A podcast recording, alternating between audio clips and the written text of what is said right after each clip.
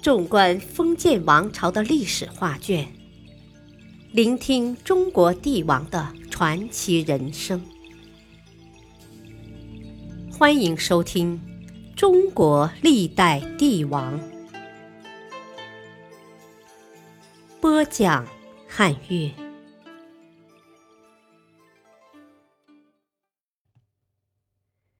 第一章：开天辟地。秦携风云一统天下。公元前两百三十八年，嬴政二十二岁，已经长大成人。不管重父吕不韦找出什么借口，都不能阻止他亲政的脚步。一直处于劣势的嬴政，终于有了大展拳脚的机会。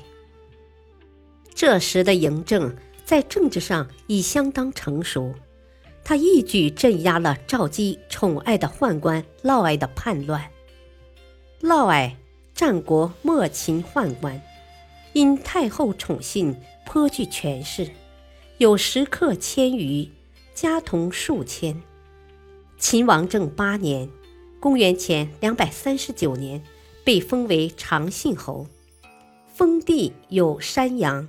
今河南焦作东南，与太原、河西两郡。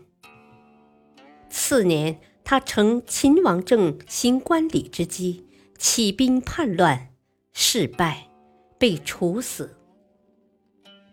由于吕不韦和他关系密切，免不了有人上书告发。嬴政趁这个机会罢免了吕不韦的相国职务。他写信责问吕不韦：“君何功于秦？秦封君河南，食十万户。君何亲于秦？号称重父。”从这两句话可以看出，嬴政对他积怨已久。接着，他重用法家李斯、魏辽等人。并采纳其建议，用金钱收买韩、魏、楚、燕、赵、齐六国的权臣，破坏他们联合抗秦的计划，同时施展远交近攻、分化离间和各个击破的策略。由于常年不断的战争吞噬了千百万人的生命。社会经济的发展也受到了严重的阻碍和破坏，老百姓的生活苦不堪言。他们最大的愿望就是尽快结束战争，实现统一。因此，嬴政的举动符合大众的心愿。从公元前两百三十年开始，直到公元前两百二十一年。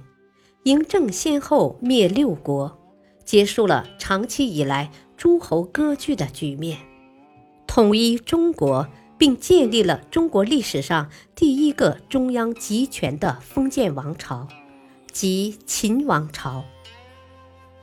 这是历史发展的必然趋势，也充分显示了嬴政的雄才大略。到了始皇末年，秦朝的疆土。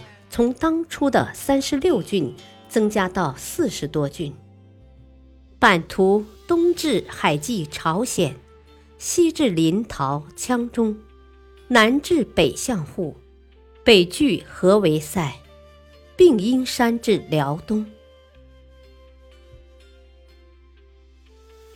感谢收听，下期播讲自称始皇帝。敬请收听，再会。